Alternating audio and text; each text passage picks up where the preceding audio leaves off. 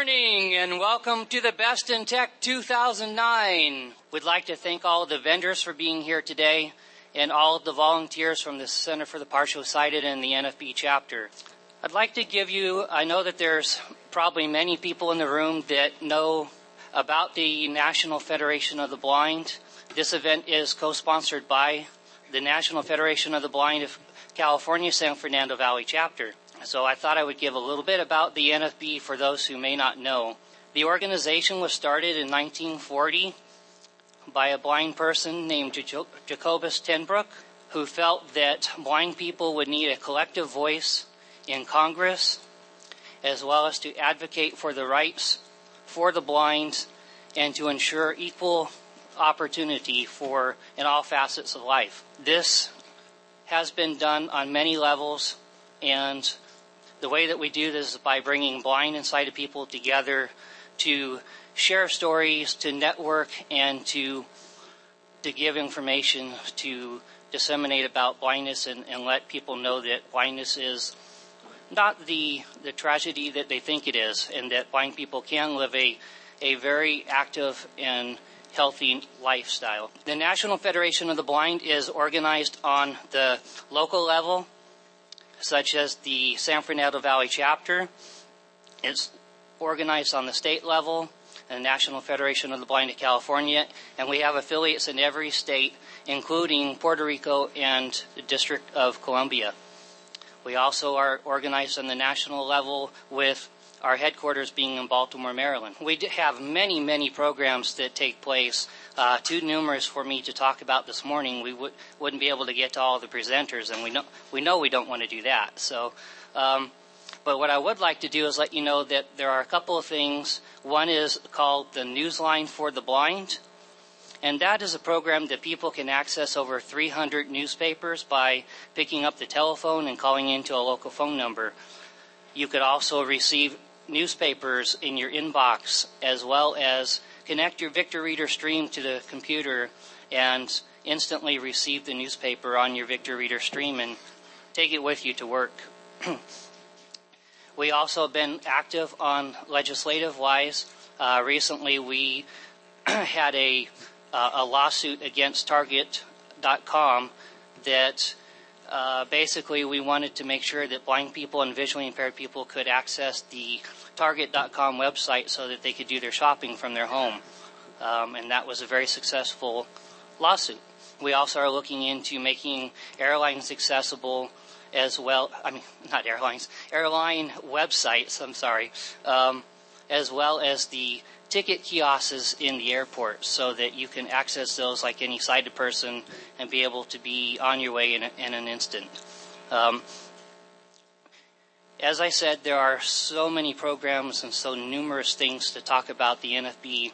Uh, we do have an NFB table here in the room with the vendors so that if you have other questions and would like to stop by later, you can uh, stop by there. We have literature. You can ask us questions, and we'd be happy to tell you more about the National Federation of the Blind, where a local chapter might be, and how you can get involved. And with that, I'd like to turn it over to Dr. Takeshita for information on the Center for the Partially Sighted. Thank you, Robert. And for those of you who don't know him, that was uh, Robert Steigel, and he's the president of the San Fernando Valley chapter of the NFB. But again, I'd like to thank our corporate sponsors, uh, Enhanced Vision, Humanware, and ABIC, and all the vendors for actually allowing this event to happen. It's been almost five years since I first got interested in technology. That was when I attended the first CSUN conference uh, of my experience, and that was when I started to lose my vision. For all of my life, I had 20/20 eyesight, but I developed, unfortunately, a retinal disease, and I was looking for information about what kind of technology might be helpful to allow me to maybe get back to work and to enjoy things. And I went to the CSUN conference, and I was so amazed. For four days, I went to classes and attended probably a couple of hundred booths, but when I left there, I was even more confused. There was so much information that I didn't know what to do. I didn't know which particular types of technology was so new and which was experienced and very, very uh, productive types of equipment. So I said, if there was only an event that I could talk to some of the experts in the field of low vision and actually try it. So for the last four years, I've been playing this around in my mind, and fortunately this year, we're proud very proud to announce the first of Best of Tech, and this is something that we plan to do every year. So for this particular inaugural meeting, what I'd like to do is I'd like to dedicate this to the late Sam Genensky. Many of you have the pleasure, yes, amen. Many of you have had the opportunity to meet Dr. Genensky, and all of those of you who have met him, you know that he truly is responsible for much of what's happened for people who are blind and visually impaired. For those of you who don't know Dr. Genensky, I would like to just tell a little bit about him. When he was born, he had perfect eyesight for about one minute. At birth, the doctors put undiluted silver nitrate in his eyes and it burnt up his cornea. It left him totally blind in one eye and his other eye was 22,000. And as he grew up in the 1930s, he went to the school for the blind and he learned Braille. But he had some remaining vision. With 22,000 vision, he could put a paper at the end of his nose and read. And he told his teachers that he wanted to use his vision. Why not? It works, he said. And he went on to make a real impression on so many people because he actually went on to earn a PhD in applied mathematics and physics. Now, how many of you could say that you did that even when you have vision? But to make things even more impressive, he earned these degrees from Harvard University and Brown. That is something that is so impressive. So he was really one of those who let the world know that just because you're visually impaired doesn't mean that you have to do some type of manual labor.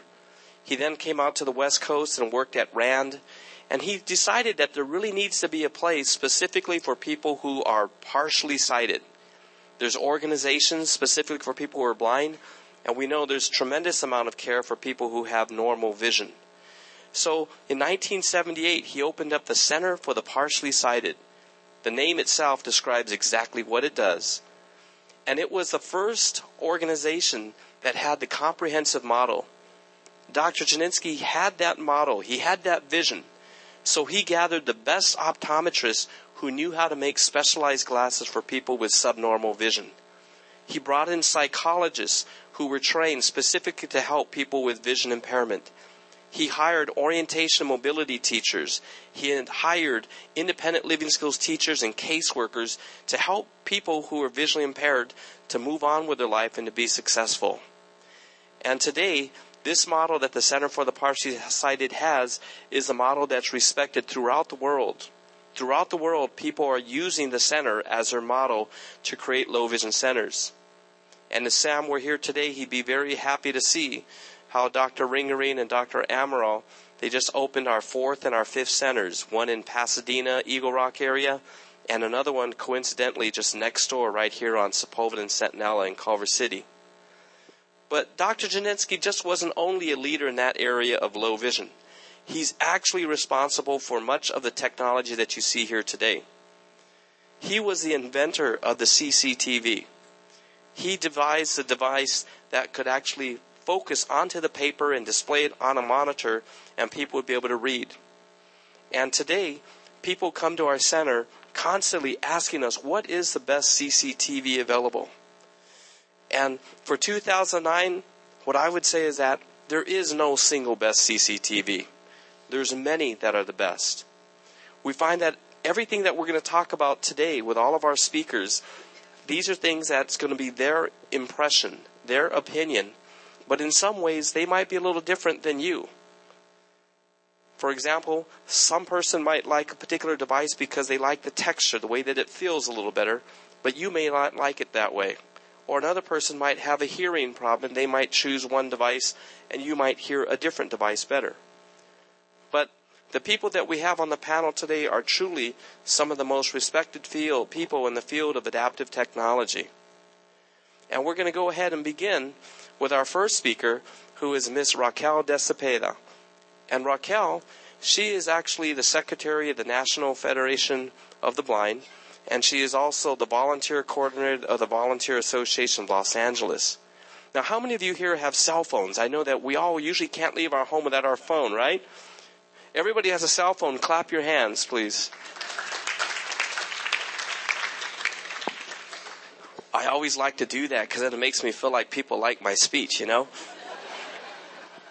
But everybody who has a cell phone, if you would be kind enough to turn it off or put it on vibrate mode.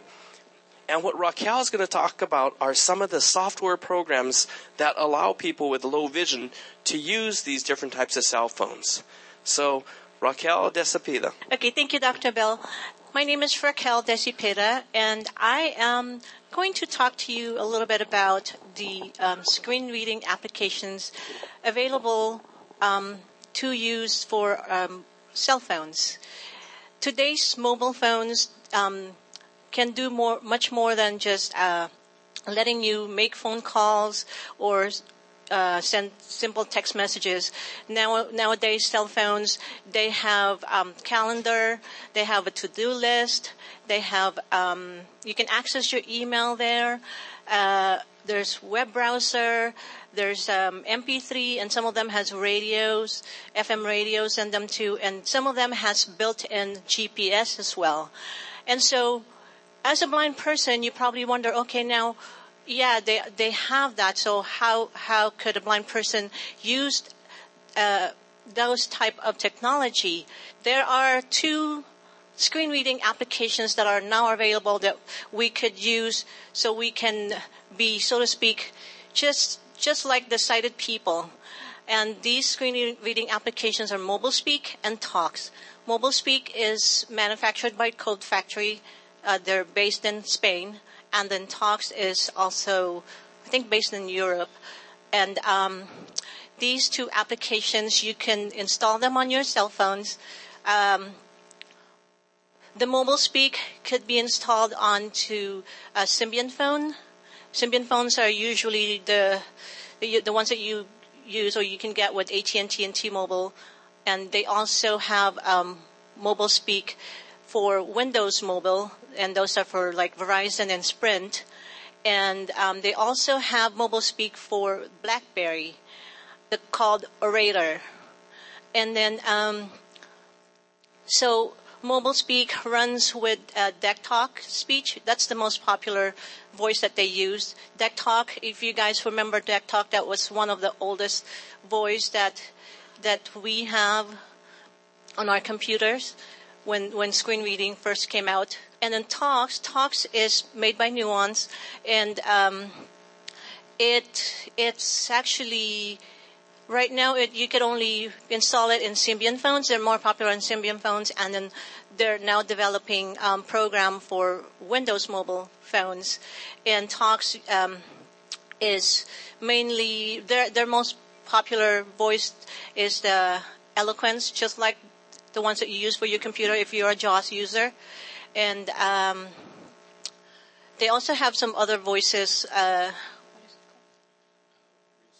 RealSpeak and Vocalizer. Um, so yes, the, these two screen reading programs, you can install them on your phones and just be, um, and then you can access your phones, your calendar, um, your to-do list. Uh, like for me personally, this um, screen reading programs had been very helpful. Um, actually, I have both of them on my phone installed. Um, I started with MobileSpeak, and then and then later on I switched to Talks. Um, um, you know, they had been very helpful. Um, now I can do uh, my to-do list, my calendar, especially nowadays when I am so busy. I have too many things in my head, and um, I have to, uh, you know, put myself an alarm so that I can remember what I have to do for the next hour or whatever. Um, and then you can access that, you know, you can access your phone, internet as well with these two programs. And um, if you are interested in getting mobile speak, I think AT&T has a program where you can um, purchase MobileSpeak um, as long as you purchase a phone with them. And I, am not sure it's kind of discounted rate and then um, and Verizon also. I think they are now. Um, you, they are. They just now came out with talks. Uh, the with the um, Ozone phone and the, yeah, the HTC Ozone. So anyway, so those are the two um, screen reading applications that you could use for your phone. And if you have more questions, I can. Um, I will be here at the front later. Well, thank you, Raquel. And that's what we'll have. All of the speakers will be available at the end. So about 11 o'clock, if you have uh, individual questions, you could come up. Raquel also said you could email her at Raquel, R-A-C-Q-U-E-L, MD29 at hotmail.com. Now, for those of you who don't have paper, also we'd also like to thank Airs LA, Mr. Dick Burden and Jack Cofield from Airs LA. They will be recording this, so if you want to refer back to it, you could go to www.airsla. And Airs LA has thousands of podcasts designed specifically for people who are visually impaired. One day I was actually uh, in our office, at our Tarzana office in the San Fernando Valley, and I heard a patient who was actually inside of our reception area, and I couldn't understand. I could hear this computerized voice. First, I heard a text message being read. Next thing, I heard it say, You have mail. The next thing, I heard him surfing the internet because it was Google. The next thing, it was a GPS. And I said, What is going on here? And I went out there, and it was our next patient, and it was a gentleman by the name of Julian Vargas. And Julian Vargas, I have never met a person who knows more about cell phones. And anytime I have a patient who has questions about it, I will refer them to Mr. C. That's what I call him, Mr. C. And so Julian Vargas is going to talk to us about his little James Bond cell phone that could do virtually everything but make a cup of Starbucks coffee. So, Julian Vargas. I'm working on that one, by the way. And when I get that perfected, we're going to go into partnership with Starbucks. it's going to be awesome. anyway, uh, I want to thank you all guys for uh, coming here and uh, talking tech with us. It's a great subject. Um, to pick up where Raquel left off about these cell phones, uh, it's truly amazing the uh, opportunities that having access to a cell phone really opens up in terms of being connected professionally and socially. Um, two things now I definitely never leave the house without and that's my cane and my cell phone. And there have actually been times that I've forgotten the cell phone and had to run back and nearly missed buses because of it, but it's got to go with me because it does so much for me. Uh, aside from giving me information about who's calling and access to my call logs, access to my uh, calendars, to-do list, text messaging, email, web surfing, etc. Uh, also uh, lets me run several apps. We've all heard that term now, apps. You know, there's an app for this, there's an app for that.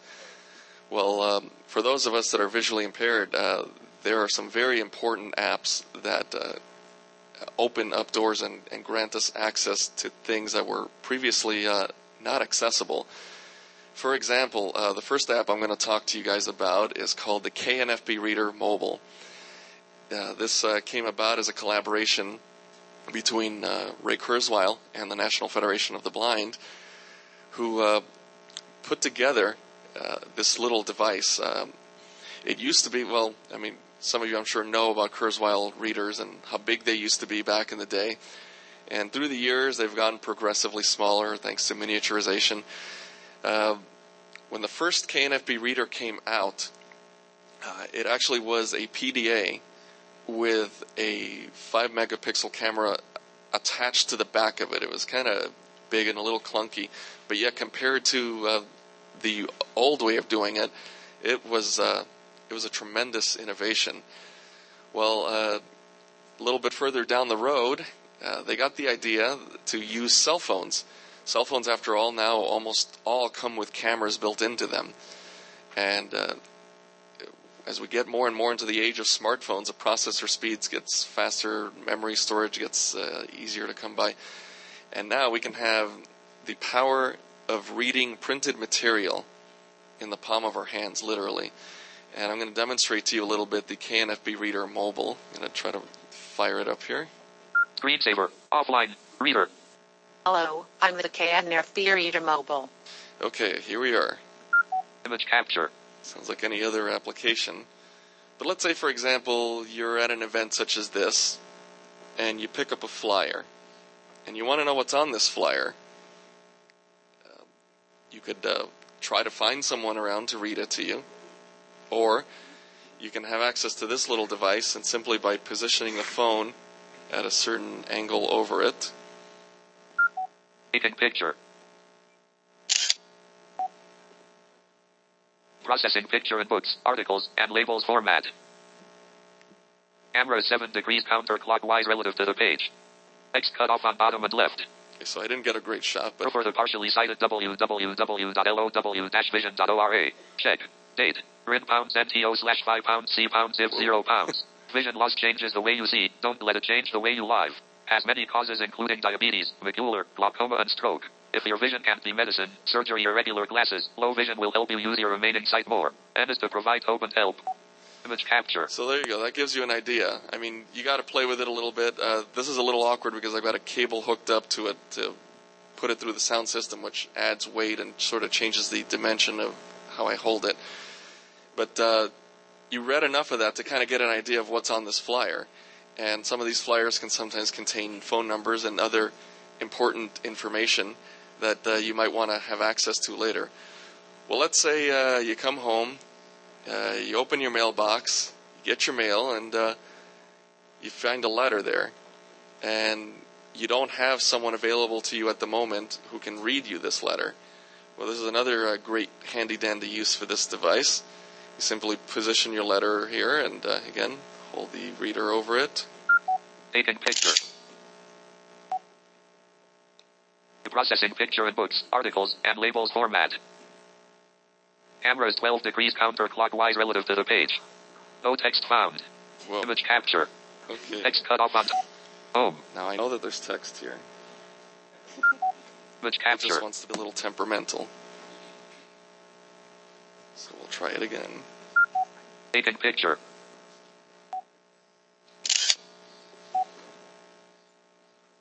Processing picture and books, articles, and labels format. Camera is 3 degrees counterclockwise relative to the page.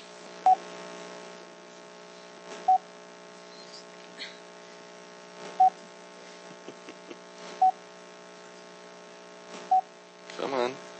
Image is upside down. You heard that?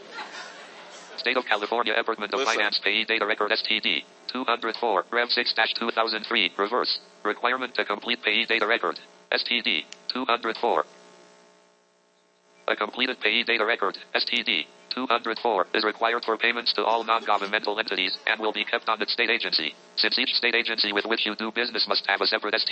Canceling. Okay. Wait. As you see, that's a very important letter that perhaps requires a, requires a timely response. And if you don't have access to someone who can read this to you, uh, you might uh, find yourself in a little bit of trouble. By the way, I deliberately put that paper upside down because I wanted to show you that it gives you this useful information. Because let's say you want to hand this paper to somebody, maybe you want to hand it to them the right way for them to read it. By the reader telling you that the image was upside down, it's it's very useful to know. So uh, that's among one of the, the many things that it does. It's also a currency identifier. So you can literally hold a it'll like it'll identify U.S. currency and um, tell you what the denominations are. Uh, a couple of other brief things I wanted to tell you about uh, that I do with my phone is GPS navigation. There, uh, for the Symbian platform, which is what my phone runs, there are two programs. One, which is a uh, program that you buy, it's called Wayfinder Access. Um, uh, what that is is a modified uh, program called Wayfinder that's been especially adapted so that it's uh, screen reader friendly, and it can be used to navigate to find information about businesses and things nearby, which can be quite useful, especially when you're in an unfamiliar area. The other program I use is something called Loadstone GPS, which some of you might have heard of. It's a free program, which is always good. Free is a good word. Um, a little complicated to get working. It doesn't do navigation, but it does something very good, and that is that it gives you very quick and easy access to information like what intersection you're nearby. This comes in extremely handy when you're on a bus and you don't know if the driver's going to call your stop or if their uh, navigation system, which doesn't work half the time, is going to tell you what your stop is. This uh, this has saved my life many times. so uh, that's a lot of things that I do with this device. It's I, I call it my uh, my Swiss Army knife of uh, of life. So. Uh, something to think about, something to enjoy, and uh, it's all thanks to the uh, innovation of this assistive technology. Thank you, Julian. And remember, uh, if you want to get in touch with uh, Mr. Cellular, his email is Mr. C, MRC1818 at gmail.com. And yes, the upgrade to the KNFB mobile has definitely been a major improvement for 2009.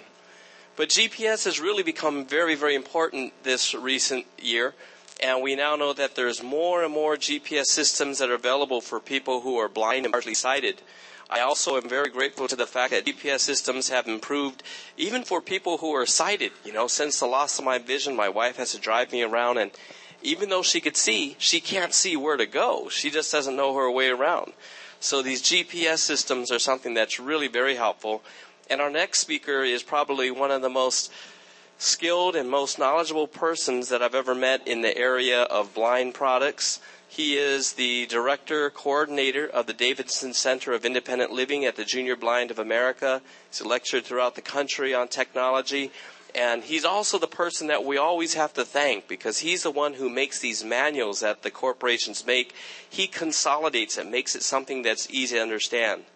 So, without further ado, Mr. Bob Sweetman. Thank you. Well, um, actually, I'm the computer coordinator at Junior Blind, and so I get to play with all this technology. It's a lot of fun. What I've spent a lot of time on in recent years is GPS, and a lot of people who haven't used GPS much before say, uh, say, "What is GPS? What what value is it to me as a blind person?" Well, basically, the GPS is stands for Global Positioning System, and it makes use of the uh, 24 uh, satellites that orbit the Earth in geosynchronous orbit at, that are put up by the military. Now, each of these satellites costs $90 million we're able to piggyback onto that technology and uh, and not have to come up with the the cost of that, which is really amazing. the uh, GPS can basically pinpoint your position on the Earth at any point within within 10 to 15 feet, which is pretty amazing. And when you when, com- when you combine that with the uh, huge databases that have been developed of first of all maps showing all the streets, and then the businesses. For example, Sendero GPS has approximately 15 million points of interest in the United States and Canada, and with those points of interest are the addresses, the telephone numbers, and and uh, information that you would need uh, to locate those businesses. For example, in planning trip down here, I um, I remembered that the meeting was going to be at the uh, Radisson in Culver City. With that information uh, from my home, I could put in the uh, do a city search using uh, Braille Note GPS. I'm I'm using the uh, the uh, Braille Note Apex, and um, and I put in the search. I put in the search and and basically found the city. Put myself there virtually. Went into what's called virtual mode, meaning that you can be looking around a town, for example, even when you're not there, I did a search then for Radisson and uh, found the Radisson Hotel and and the information I got, I I quickly got the address. Yeah, the address is all in there. 6161 West Centinela Boulevard, Culver City 90230, phone 310-649-1776. That was all in the in the GPS uh, basically all available using the GPS. So I'm going to do a quick demonstration of that. Um, basically, once I've got that address, I said, well, what kind of restaurants are around there? Well, I just uh, can. Main menu. Yeah, there it goes. I'll slow it down a little bit. Rate 9. Rate 8. Rate 7. Rate 8. And um, then I'm going to go into GPS. Sendero GPS version 6.2. Build 307 Apex. 90 trial days remaining. Six maps loaded. Okay, now Bluetooth um, currently off. Go to your keys on. this uh, this Apex is kind of neat. It's got um, eight gigabytes of RAM uh, memory, so I just copied the maps of Calif- map of California into its memory. Um, and you can come by and, and look at it at the booth. It's got uh, built-in Bluetooth, and it also uh, is very thin. It's it's uh, it only weighs 1.8 pounds, but has a 32 cell braille display. So I can check to see if Hey. I'm near where I think I am. Exiting GPS. Oh. Main menu. Oops. Sendero GPS version 6.2. Build 307 Apex. 90 trial days remaining. It's loading the map again. I accidentally to- forgot Six to tell it to go loaded. into virtual mode. Bluetooth is currently off. Go to your Virtual mode. Okay. Now, Near 6161 West Centinela Avenue. so now I can do a search. Category. Arrive near destination. I'm going to po- press R Restaurant. for restaurant and press 15 enter. of 20. Restaurant chosen. Subcategory. All. I'm 1 going to press 20. spacebar one time. 2 I'll of press 29. M for Mexican Mexican. and press enter. Mexican chosen. Enter starting distance for the POI search. And I want to see all of them that are around, so I'll just press enter. Search direction. Full circle. And I'll look in a full nine. circle. You can search, like if I, when I was doing a search for the Culver City, I searched south. I knew it was south, but I don't, I didn't, don't know where the restaurants are here, so I'll just do a full circle search. Press enter. Full circle chosen. Search field. Name. I'll search 1 by of name. 16. Name chosen. Enter POI search string or press enter for nearest points. So I'm going to type in, I'm just going to press enter to see all the Creating POI restaurants. list. Place found. Viva Fresh Mexican Grill. S. And I can scroll down. Capobe Mexican. On the border Mexican Grill. Center Doctor number sign 102. Los So Angeles. that one looks like a good one. So 0.38 I'm going to go miles into its southeast. details. Three of it details.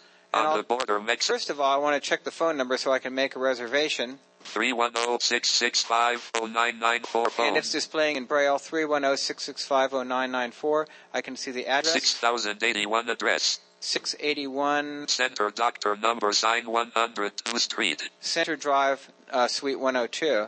Uh, so uh, anyway, that kind of information is pretty handy. I'll exit the details. Details closed. Set it as a destination. Destination set to on the border Mexican Grill. And make- Exiting POI list. Make a pedestrian route by pressing the letter R followed by P. Commands list. Creating pedestrian route. Route created. Arrived near beginning of route waypoint 1. And then I can track through the route. First of all, I want to know what side the street's going to be on when I get there. So I can press the letter D. 0.38 miles ahead. On the border Mexican. And I can walk through the route. 855 feet. Waypoint 2. W Centinela. Ades Sepulveda. Ades Centinela. Turn slight right on South Sepulveda Bowl. 0.20 miles. Waypoint 4. Center. Ades Sepulveda. Turn left on Center Drive heading east. Arrive near destination. and. I've arrived. So uh, that kind of information is very useful to have. What platform would you? Towing co. Bonus. What trap? Speed unknown. What form?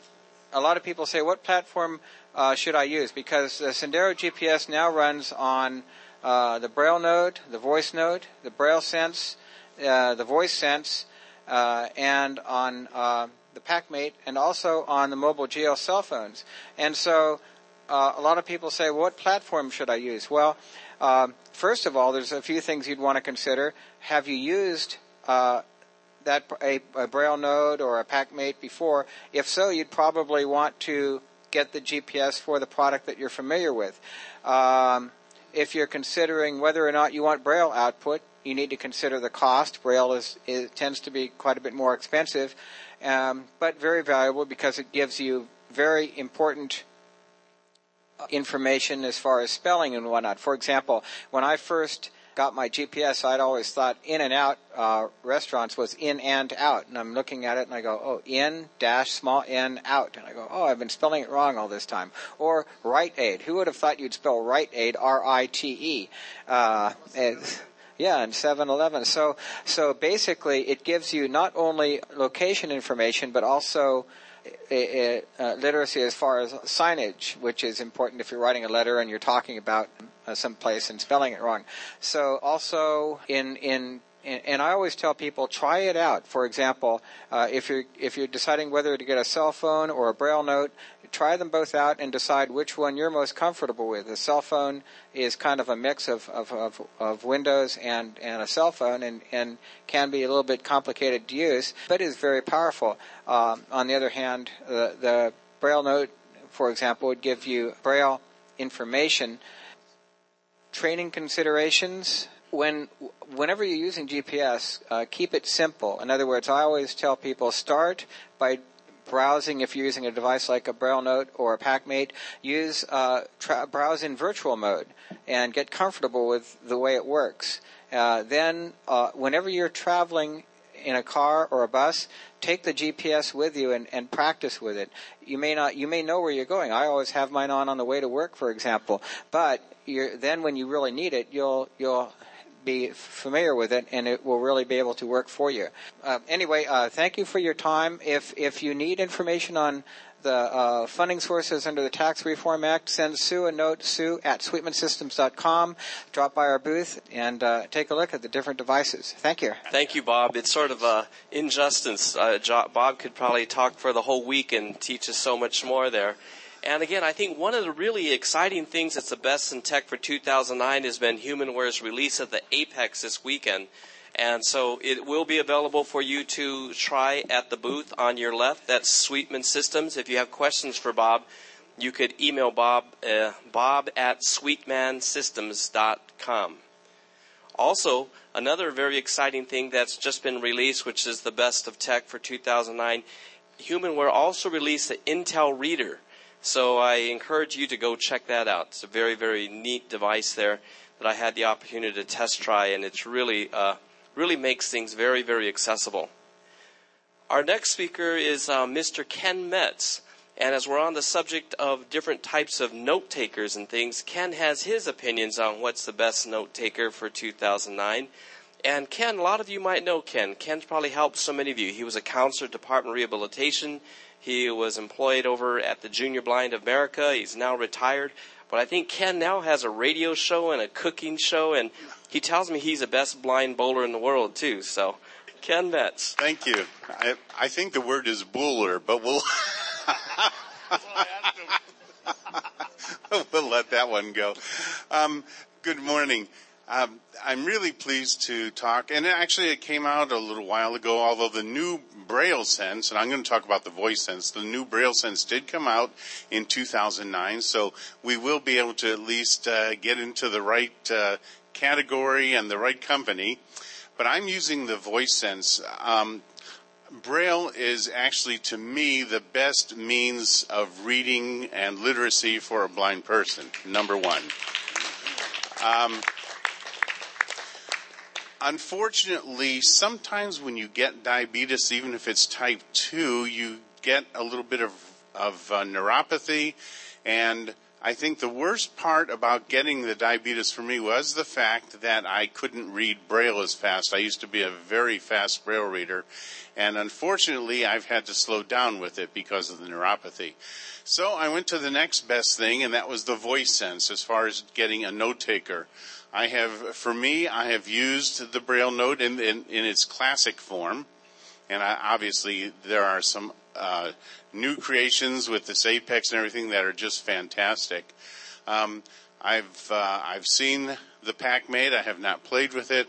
Uh, I go back originally to the old Braille and Speak and the Braille Lite, and if it weren't for if it weren't for machines like that, uh, we I don't know where we'd be in note takers, but I, that was certainly the beginning of the beginning for us. And I say it that way because who knows what's to come. Um, I went to the Voice Sense that is sold here by GW Micro, and um, I went to it because of a couple of things. A, uh, the weight. It weighs just about a pound, if that, and probably with the case it weighs a pound. Uh, it still has a Braille type keyboard. This particular one does not come with a QWERTY keyboard. The Braille Sense does, but not the Voice Sense. Um, I think the speech is certainly as good as any of the others because they all use a very similar type of platform as far as the sound goes now, compared to those of us who could remember the days of the old Echo or Votrax. Uh, the, uh, yes. Um, so it's come a long way, baby, as they used to say. Um, it it is a small machine. I find when I'm going out somewhere and I want to use the GPS, which I also have in there, which is Sendero, and I'm waiting for the update. Um, um, but when when I'm using it, or if my wife and I go out, I don't want to carry something large with the braille display and all that. That's just my thing. Uh, if I'm wearing a suit or sport jacket, this little thing will fit in the pocket. I can uh, put it wherever it needs to go and really keep it out of the way. And when it's in a pocket, I don't put it down somewhere at a restaurant and then forget to take it when I leave. and uh, and I know those things have happened to people, and it's it's just very difficult. So to me, if I can keep it attached to my to my body or with it somehow, I won't forget it. Um, the VoiceSense also has a built-in Wi-Fi. It has word processing. It has um, it has uh, media, so you can also read your Daisy books. Um, as I say, I have the GPS and, and it has calendar functions, planner functions, different things that you can do. So for me, I just found that this particular device is uh, something that I enjoy. It has uh, eight eight gigabyte of built-in uh, memory, and then I also have a flash memory card and an SD card in it. So, in essence, you can really put over 60 uh, gigabytes of, of space on this machine with the other added cards. So for a little little machine that's probably an inch inch and a quarter thick, and about uh, three by five, close to that, maybe three by six. Um, it's it's a nice little unit. I'm going to turn it on and at least let you hear what it sounds like. And I didn't hook it up to the other, so I'm going to just try and see how this will work here. You got to first of all know how to plug it into the right hole here too. Voice volume, voice volume, voice volume, voice volume. Yeah, I think that'll sound better. Now I'm going to at least play something in here with. Top of document this. This is a test. I am showing you the.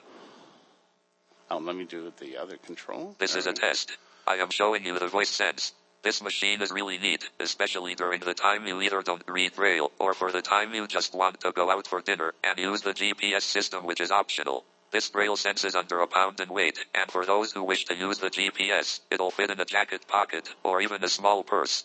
It is great being at this technology, the voice sense, and I want to wish all of you a most happy Thanksgiving and holiday season. Should have been season, but anyway, we're there. Um, it's uh, so so when I look at this, when it comes to taking notes and and just carrying it around, it there are some advantages to to miniaturization. Um, also, if you don't have the Braille sense, and what I did, I didn't bring that with me, but I did buy the Sync Braille, which is a separate Braille display, 20 cell Braille display that you can get that works with the voice sense and actually will work with um, your other PCs at least until JAWS 11. I haven't tried it on there yet. Um, and I won't go into that because you guys have all heard the stories there. So I don't know if it works with JAWS 11. But up until through JAWS 10, it did work with JAWS, works with Window Eyes, and certainly works with the voice sense. Um, I think if you really want something that you can get quick use of when you need it and just grab it quickly, turn it on, have a file in there where you need to write messages, notes, or even dissertations and then print them out, put them in a file, put a, a thumb drive in there, put a, uh, an SD card in there, put it on whatever you need. You have total compatibility using that with a PC. So I, uh, for me, I happen to totally enjoy using the voice sense. I'll answer any questions if you need after this is over. I'll be here until about 11:30. I got a little more time, Dr. Bill, so I'll be here until about 11:30 and uh, be happy to help you. And email is Ken Metz, K-E-N-M-E-T-Z at sbcglobal.net. And look forward to talking to you. Thanks.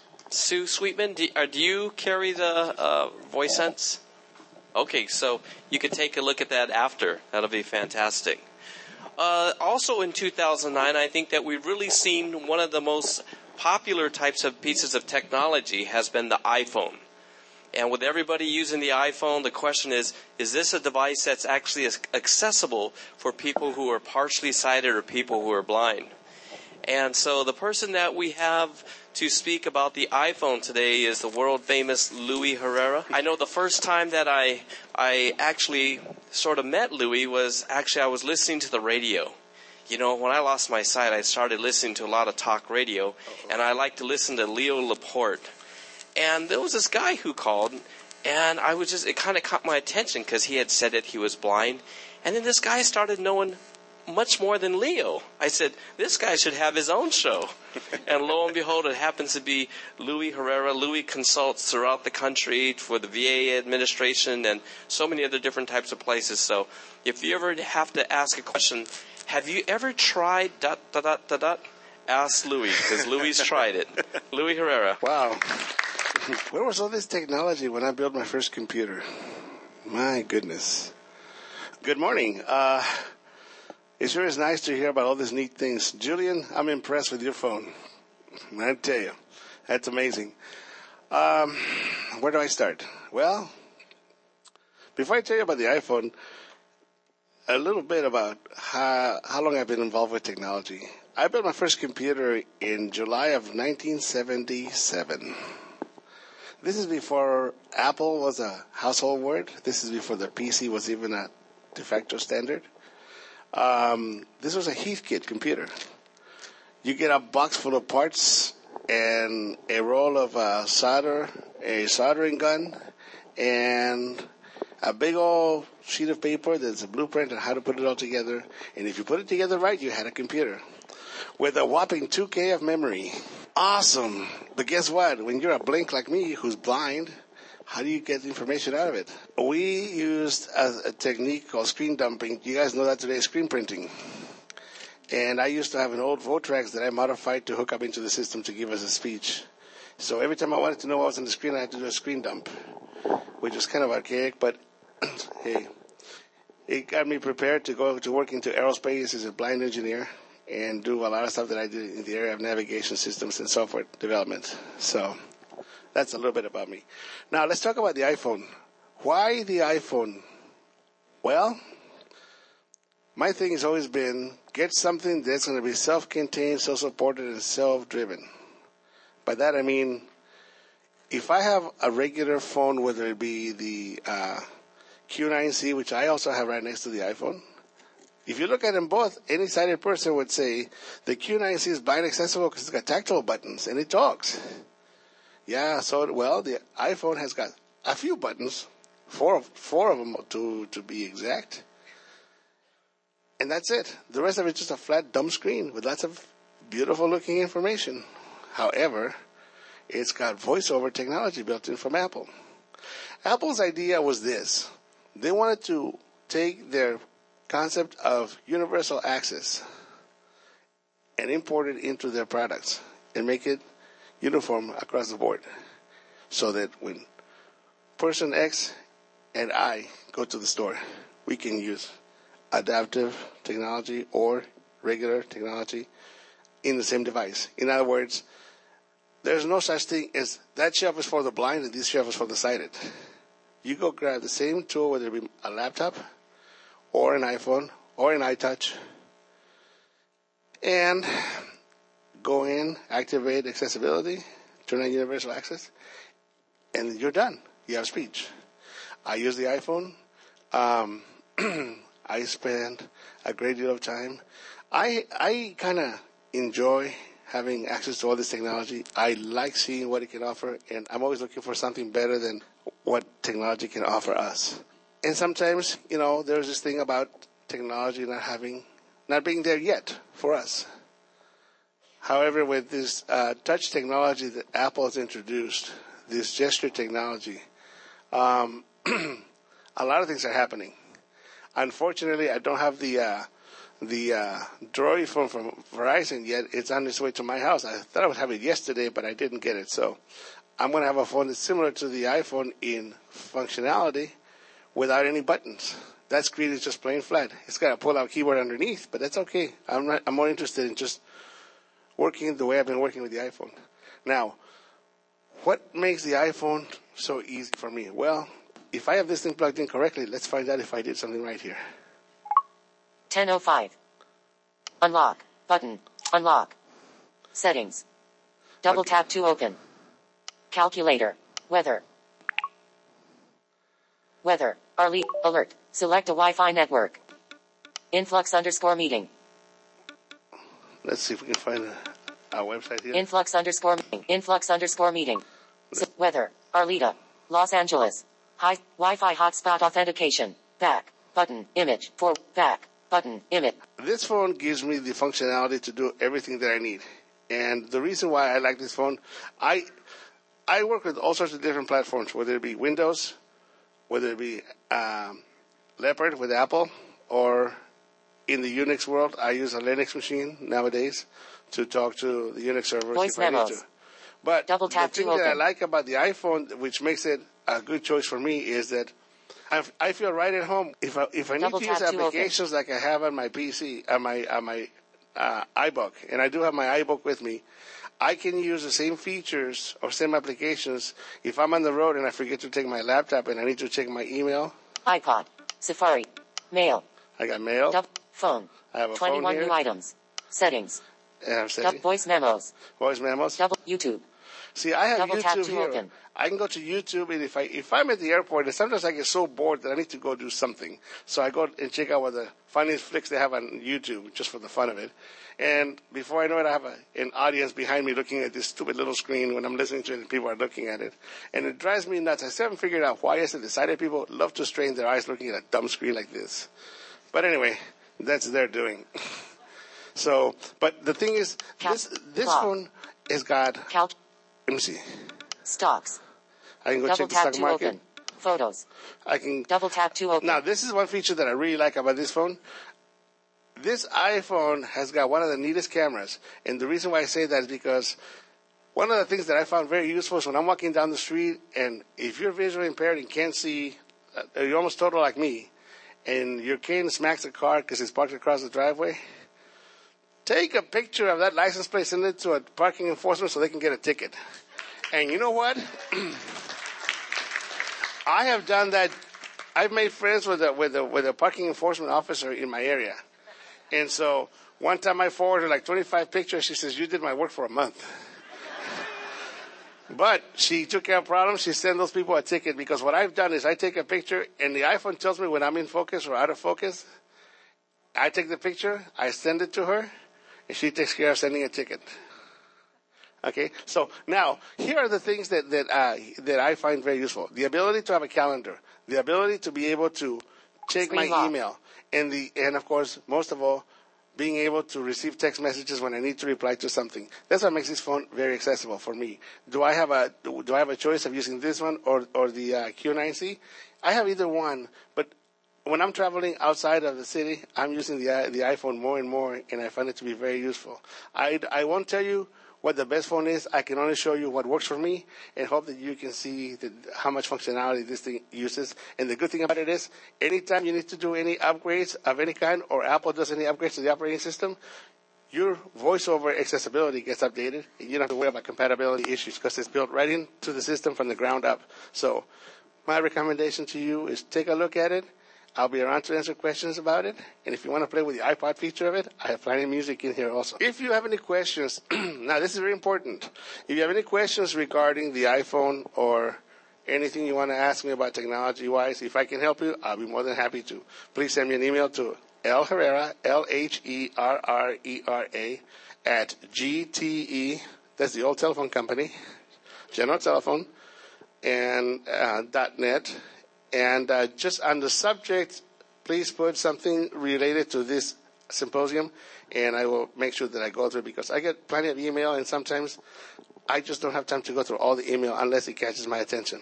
So if you have any questions, as I said, it's L Herrera, L H E R R E R A, at gte.net. Great, thank you. And don't don't send Louis any kind of virus or spam because he'll catch you. He'll catch you. He's good enough to do that. But yes, the iPhone has truly been something that has really helped so many of our partially sighted and, and blind patients. It has a built-in magnifier, has in the boy uh, voice over speech, and something else that I learned is that if you purchase it at the Apple Store and you pay ninety nine dollars, they will actually give you fifty two weeks of lessons. So if you needed some help with learning to use that, or if you're buying a MacBook computer or an iMac, and for $99, you want to talk to the manager and find out which of the teachers actually understands the accessibility features, and you can have these classes for $99, one hour class once a week for 52 weeks. So it's really uh, a very, very good deal. Our next speaker today is a gentleman who is also a computer expert, and his previous job was where he managed hundreds of computers as a network consultant, and these were all PC computers. But for his home life, he has actually used and made the switch over to the Mac. So Mr. Mark Gerberick is going to talk about his opinions and what he has found to be so helpful for him in using the Mac computers. Mark? It's a little uh, anticlimactic. It's all of a sudden they've told my whole speech on Mac, so not really. But um, we're looking at uh, the difference between PC and Mac, and um, like uh, Dr. Bill said, um, I've spent 15 plus years dealing with uh, PCs in the last five to 10 years uh, with things like Magic and Zoom Text and this sort of thing, and dealing with the um, version upgrades. Okay, uh, Windows comes up with a different version. Uh, all of a sudden, Zoom Text and Magic doesn't work, and you got to get an upgrade. And so there's all sorts of fun stuff going on here. What I like best about the Mac and the operating system is two features. One called Zoom, which is the Magic and the Zoom Text style thing. And the other one is VoiceOver, as you've heard. And um, the wonderful thing that I found about it is when the software goes up a notch in versions and capabilities, so does voicemail or uh, voiceover and Zoom. You don't have the compatibility issues. Um, the one little drawback is it's more fine tuned to Apple products. So, um, some versions of software may not work 100% as well. But um, with Zoom Text, um, not Zoom Text, with Zoom and VoiceOver, um, I just whip through it. I use a MacBook Pro, which is the laptop version. They have a the lower end laptop as well, but it all it's all works the same. Um, the other feature about it I like the best is the touchpad that's on the um, laptop. And a lot of people go, don't like the laptop. Nobody in my family likes it but me. Uh, this one is a touch sensitive. It knows when you have one, two, three, or four fingers on the touchpad. And each each different number of fingers uh, tells it a different thing that you want to do. Um, for example, if I want to zoom in or zoom out, uh, it's a two finger scroll up and down on the touchpad. If I just want to move up and down a page, it's a single finger. Um, with the latest version of VoiceOver, they've uh, taken it to a whole new level. Uh, you've got turns and twists it's a one touch computer at that point. You can move around the screen. It'll read exactly what you're seeing, what you're looking at. It's just marvelous. It's basically the same technology. Um, the finger touch. Um, I can't think of the name of what they call it. Yeah, the the one touch technology. Uh, it's the same thing that uh, the iPhone has or the um, iPod Touch. So it, it, it's really neat. Um, the other thing that I like about Mac is, and this isn't totally unique to Mac anymore. Um, being that IT guy that was always crawling under desks, unplugging computers, uh, pulling them out, doing all sorts of things, and then putting other ones back and plugging in all the peripherals and it, it's a daunting task at times. And um, if you like that sort of thing, Mac has just the thing. It's called a Mac Pro. It's a full desktop, and you've got to plug everything in in the back the same way. Um, you're not so adventuresome. They've got a Mac Mini, which okay, all you got to really do is plug in the monitor. Um, then you get to the iMac. And uh, now I know Dell has um, products like this. HP does. Uh, you know, all the major computer people have. It's all built into one device. Um, the only thing you really need to plug into with the newest uh, iMac is your printer. And heck, if that's a wireless printer, you don't even have to do that. Uh, keyboard and mouse are both um, wireless, and it's just really easy for somebody who visually impaired or blind. It's you can move it around. You don't have to call the next door neighbor to say come and help. So um, that's kind of where I'm at with the the Mac. It just makes things a little easier. And the newest toy that I've noticed that came out with the um, iMac is what's what they call the Magic Mouse.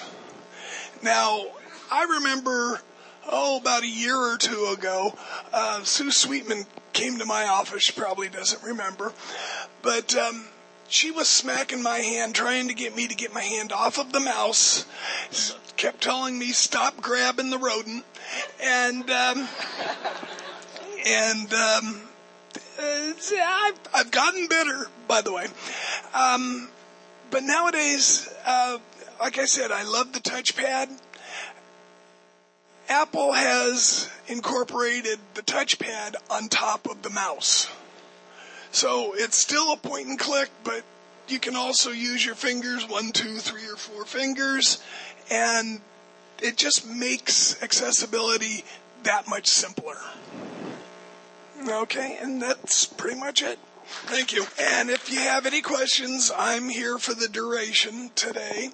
And um, email would be m Gerberick. Now Gerberick is spelled like the baby food and then how it tastes. G E R B E R ick I C K. So put an M in front of that and you got it. So it's M Gerberick at hotmail.com.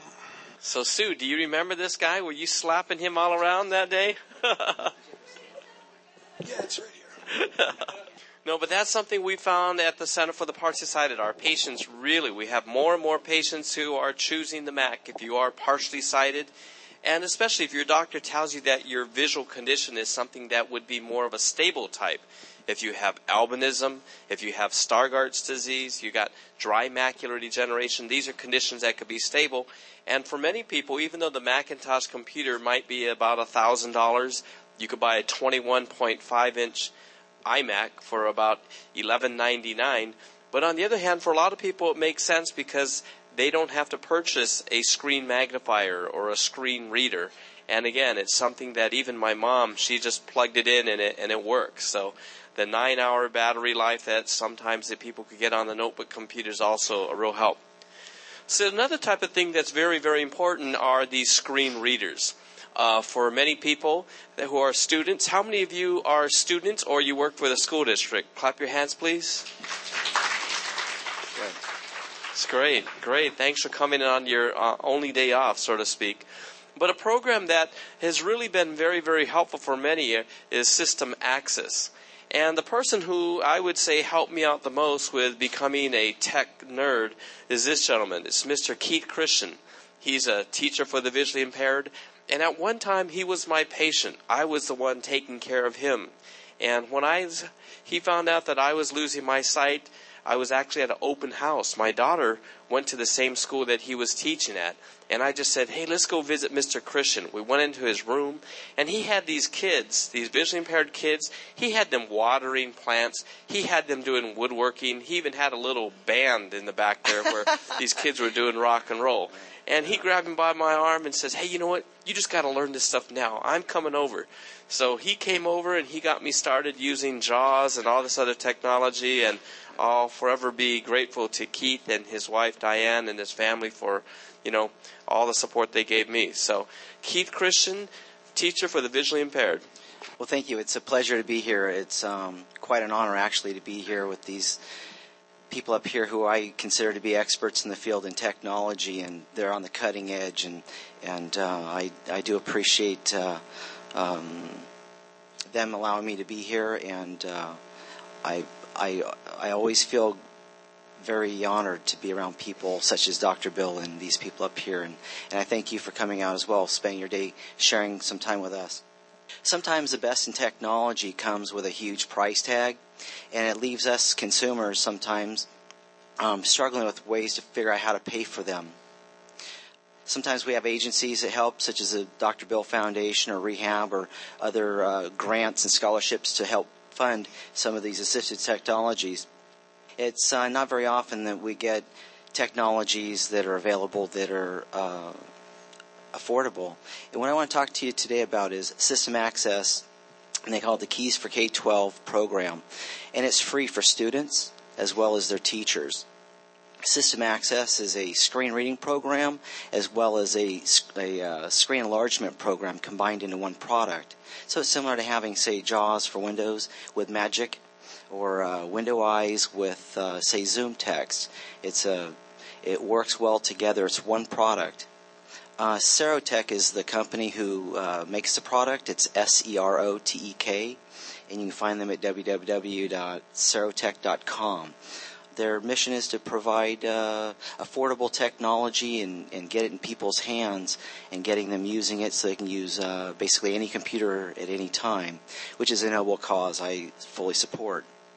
I am a teacher of the blind and visually impaired. I've worked with students in college, high school, junior high, and I'm currently working in an elementary school setting where I work with uh, kids from kindergarten through sixth grade. I'm fortunate to work with these kids and teaching them technology. Um, I prepare them for their academic studies as well as the use of technology. I would say, to, to say the least, it's pretty awesome to put a kid on a computer or give them a jump drive, plug it into a computer, and have screen system access pop up and give instant feedback to keystrokes that they press. Um, I, I have a kindergartner who just loves to press buttons. and uh, it's amazing to see kids um, press those buttons and get instant feedback, encouraging them to want to press more. And pretty soon they're learning where the home row is, where the keys are above and below. They're starting to learn in first grade how to type those high frequency words and put them in short sentences. And by second grade, they're able to write sentences and save them in word processors and so on. They start out pretty simple, but providing access with, with uh, a screen reader, and screen readers can give voice output as well as uh, Braille support, so uh, we can have both. So one thing leads, it's sort of like the screen reader is the gateway. um, I think uh, it's pretty amazing to see kids get so excited about using technology. It powers them.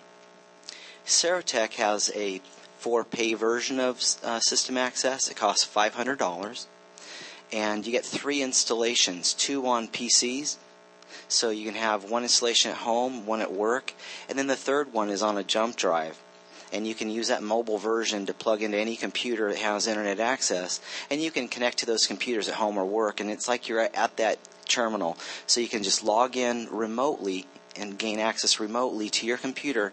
You can do your email, you can uh, um, copy files from your computer at work or home to wherever you are. Like if, I was sitting here and I had a computer that had wi- uh, Wi-Fi, I could actually copy it, you know, to my computer in front of me. Pretty amazing stuff. I don't have it yet, but it's one of those tools that I'm looking forward to putting in my toolbox. Um, another unique feature of Serotek, uh, the, the system access, is that they have um, no SMAs. There's no software maintenance agreements. You get free upgrades. So as long as you continue supporting the product, it's it's free for all the upgrades.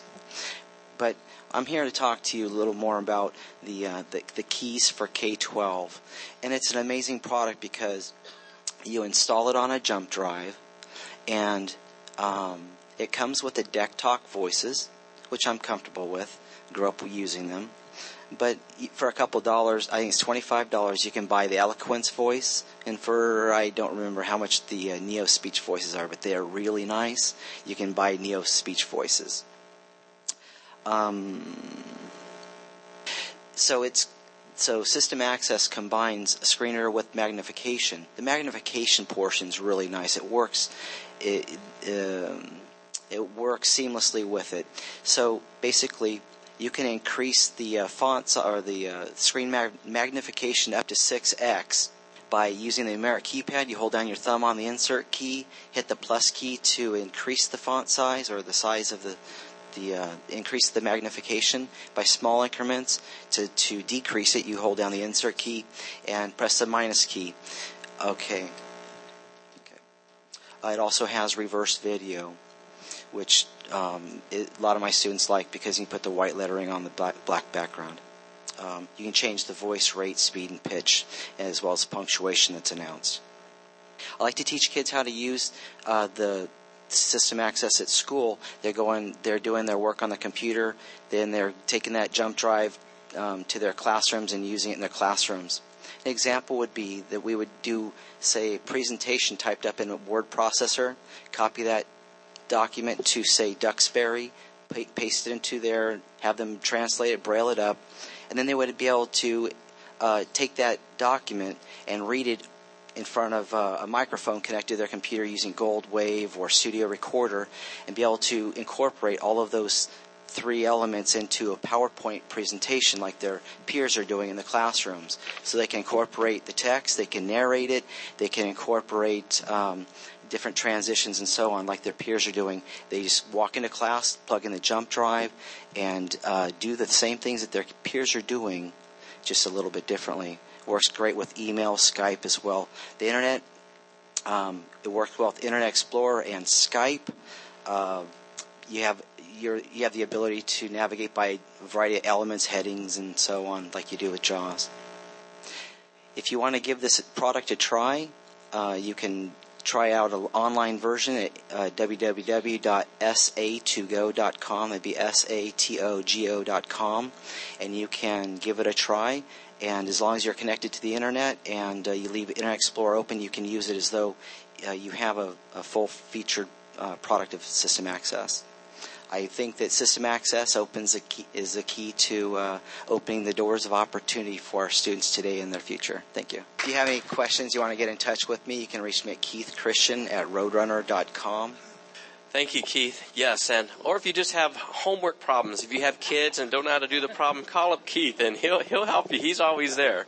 And if you also want to know how to brew your own beer, that's the man, Keith Christian.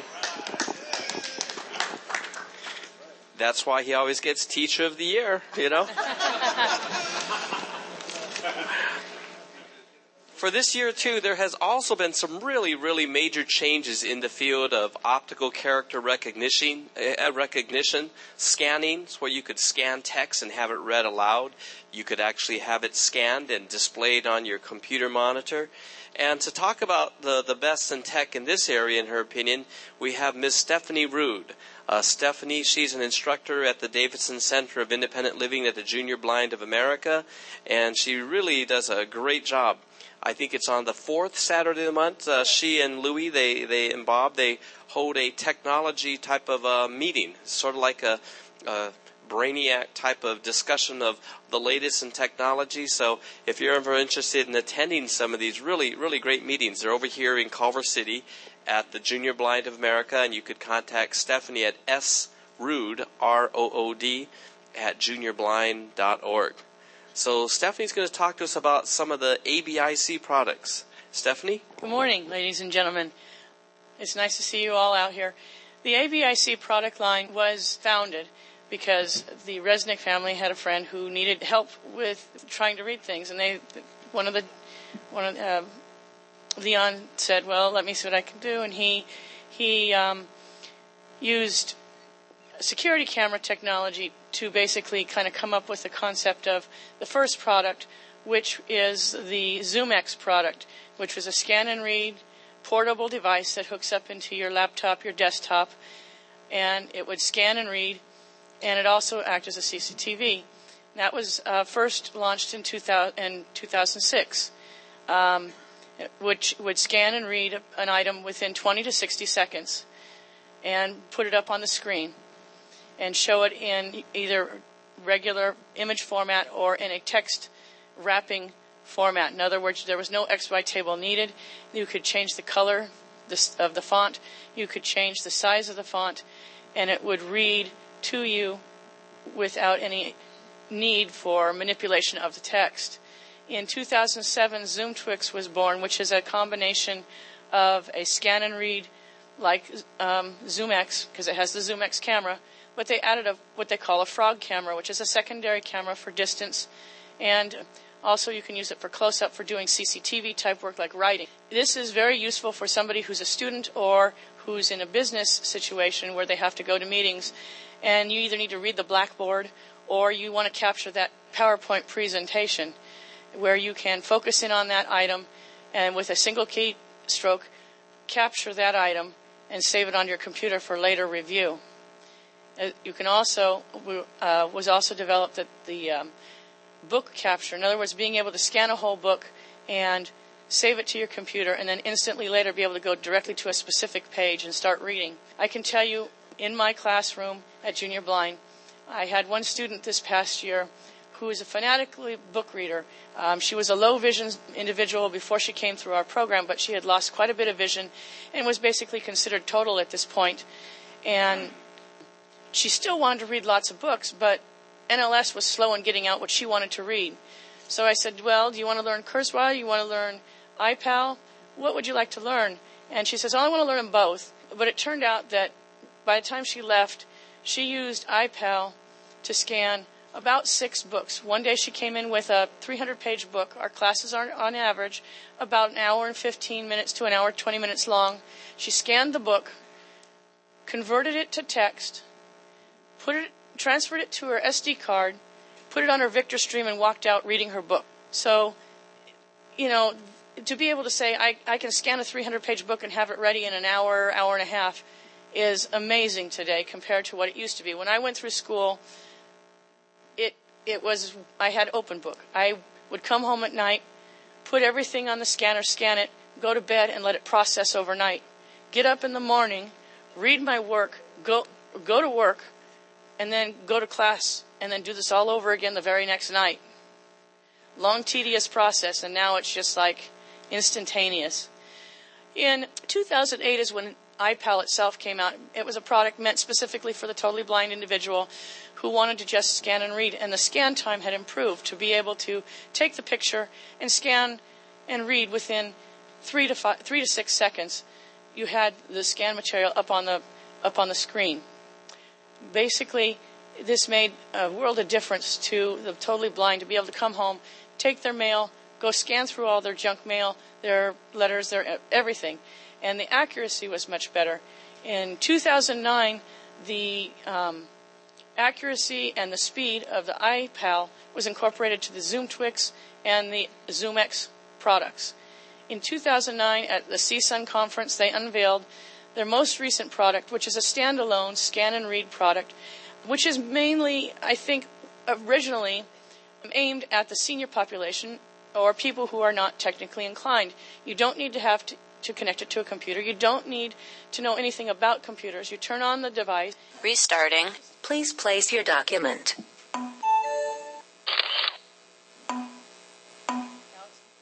Gourmet sandwiches and salads. All sandwiches include a SID asterisk item. Garden salad, Caesar salad, pasta salad, potato salad, BBQ beef brisket sandwich, BBQ beef brisket cheddar cheese, chipotle mayo onion crisps and avocados, BBQ chicken sandwich set. What I just did is I used gesture technology to stop it from scanning. I took my hand and I went from left to right and it stopped the scan. I didn't touch any buttons. I didn't use any computer. If I want to start it up again, I'm going to go 7.4 BBQ chicken, cheddar cheese, smoked bacon, onion crisps, and mayo garden vegetable sandwich. And once again, I just waved my hand from left to right and I stopped it. What if I want to go backwards? I can go backwards by using going from right to left. Well. Ale garden vegetable sandwich. 4 BBQ chicken, BBQ beef brisket sandwich, BBQ garden salad, Caesar salad, pasta salad, potato salad. So you get an idea how quick and how easy that can be done. And the product is not, it's about the size oh, of a dictionary as far as the, the platform, and it houses a small atom-based computer inside, and then the um, upgrades come on a CF card or a um, compact flash card. And I've had at work, I put place this this um, device next to the printer so that when many of my students get something off the printer, and maybe two or three people have printed and they don't know whose is whose, all they have to do is place the item on the Eye-Pal and it reads, and they say, "Oh, this isn't mine. This is yours."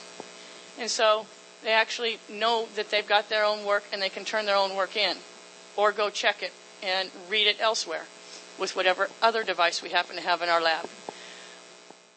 So this is something that has their products now span from the student who needs to go to the library, who can pick up a net, take the netbook, fold up their Eye-Pal or their iTwix or their ZoomEx, go to the library, go to the, let's say it's, let, you have a document that you have to read, but it's in the reserve room, so it can't leave the library.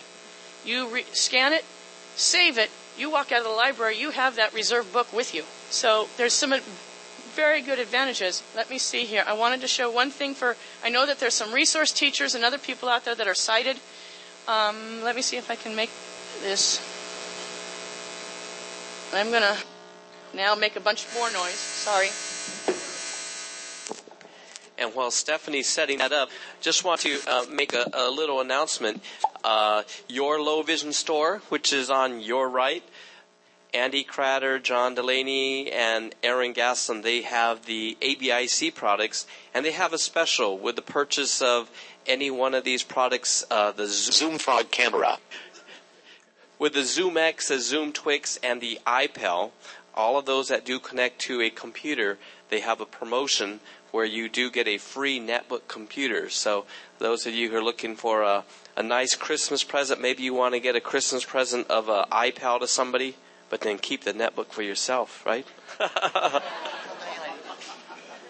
okay, you ready, Stephanie? Okay, I've switched to the Zoom Frog camera. In the back, above the center light, there's an exit sign. To me, from here, all I see is green. I don't see anything else. But for those of you can, the exit sign fills the whole netbook screen. Can you imagine if that was the blackboard or a PowerPoint presentation? I would be able to see the details. I would have, I didn't get this device myself. I think it moved on me. A little hard for me to do it backwards and upside down. But I wished I'd had this product. I didn't get it till after I'd been through the assistive technology application certification class, where the whole thing was done as a PowerPoint presentation for two days. And I couldn't, I could see that there was, the PowerPoint was up there, but I couldn't see all the details. Okay. It's hard to talk and do two things at once. Sorry. What I, the Abisee line of products brings the world not only to students, professionals, homemakers, seniors. There's a device there for somebody that will work for them. I encourage you to go by, try it out, and see what it is that might work for you or your clients. Each person is an individual. Each person learns differently. Each person has their deficits and their assets.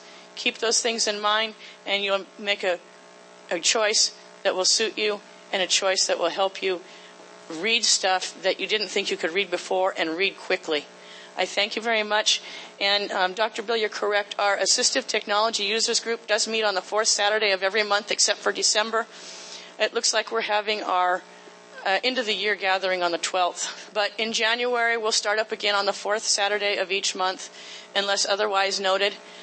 And any of the vendors who may be interested in participating as a presenter, feel free to come drop by and give me or Louie a contact and we'll get in touch with you.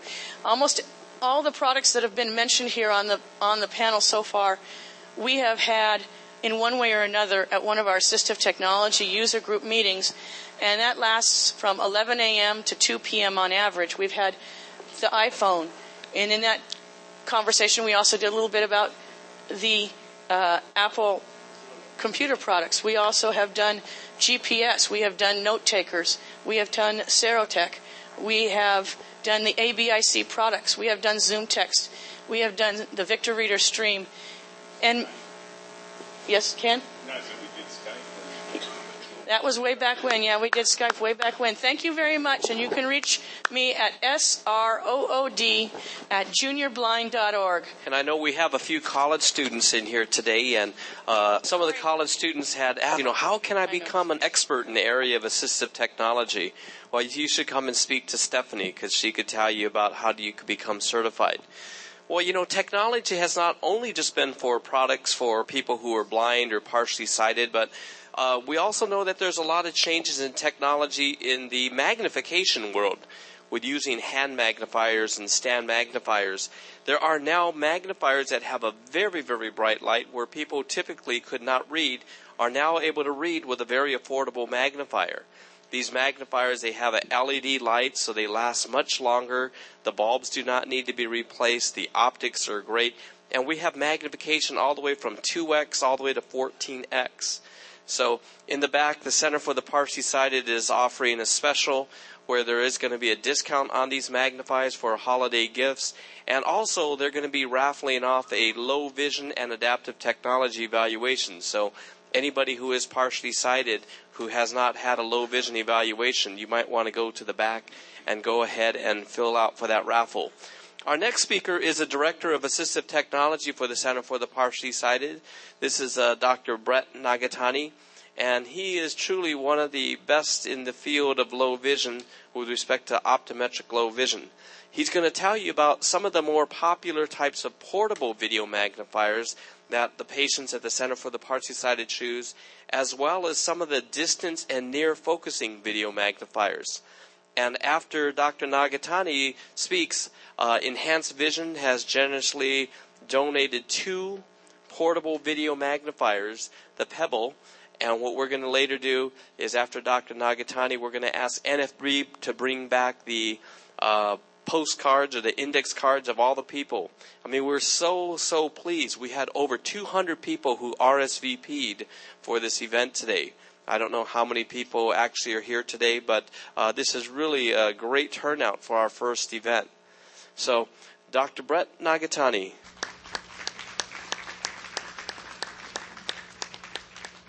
Thank you very much for uh, having me speak. Um, I'd like to thank Dr. Bill and also like to thank Louie for taking pictures of my car and get all those parking tickets sent to my house. Thank you for that.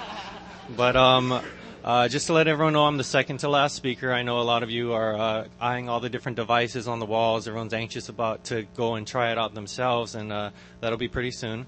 Um, so about myself, I'm Dr. Nagatani. I've been working as a low vision optometrist for the Center for the Partially Sighted for the past three and a half years. Uh, I love working with everyone there. Everyone's very caring, and I, I love uh, basically what we do there.